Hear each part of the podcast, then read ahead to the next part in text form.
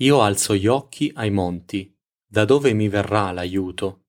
Il mio aiuto viene dall'Eterno, che ha fatto i cieli e la terra. Egli non permetterà che il tuo piede vacilli. Colui che ti protegge non sonnecchierà. Ecco, colui che protegge Israele non sonnecchia e non dorme. L'Eterno è colui che ti protegge.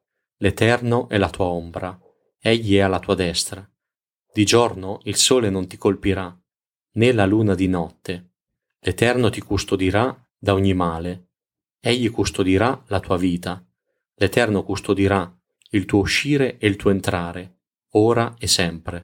Questo bellissimo componimento poetico è il Salmo 121, che è un canto dei pellegrinaggi, ovvero un componimento che veniva cantato dagli israeliti, dagli ebrei, che si recavano a Gerusalemme durante appunto il pellegrinaggio, si recavano dal paese loro dove abitavano a Gerusalemme in occasione delle feste giudaiche.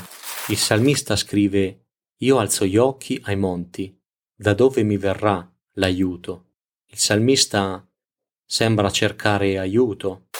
I pellegrinaggi che gli ebrei facevano dal villaggio dove abitavano a Gerusalemme erano spesso percorsi pericolosi, tortuosi, dove c'erano tanti pericoli. Ecco, il salmista alza gli occhi ai monti e si chiede da dove mi verrà l'aiuto. Il mio aiuto viene dall'Eterno, dice il salmista.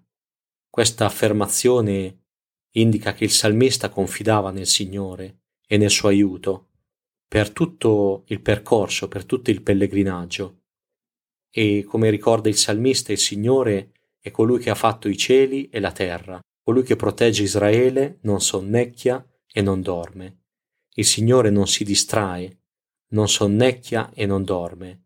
Egli è sempre vigile, è sempre attento a proteggere la vita dei suoi figli.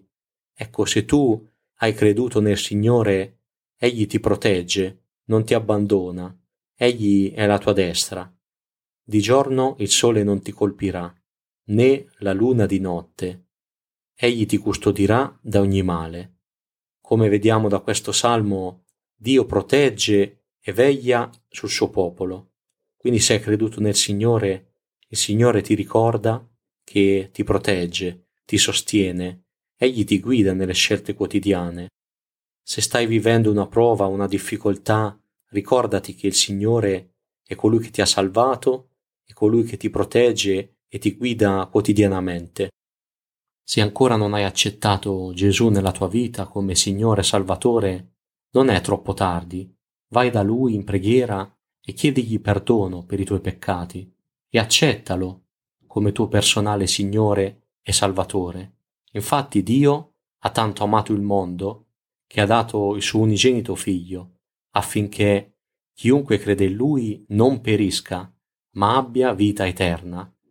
Ecco quindi Gesù è morto sulla croce per i tuoi peccati, e se accetti lui come tuo personale Salvatore, se riconosci che sulla croce ha pagato per i peccati che tu hai commesso egli ti perdona e ti renderà una nuova creatura. Se ti ravvedi e credi al Vangelo, a questo messaggio meraviglioso della salvezza in Gesù, allora sarai perdonato e sperimenterai veramente la pace, la gioia e anche la sicurezza, quella sicurezza che ti porterà a dire il mio aiuto viene dal Signore e vivrai quotidianamente questo aiuto e questa guida la guida del buon pastore.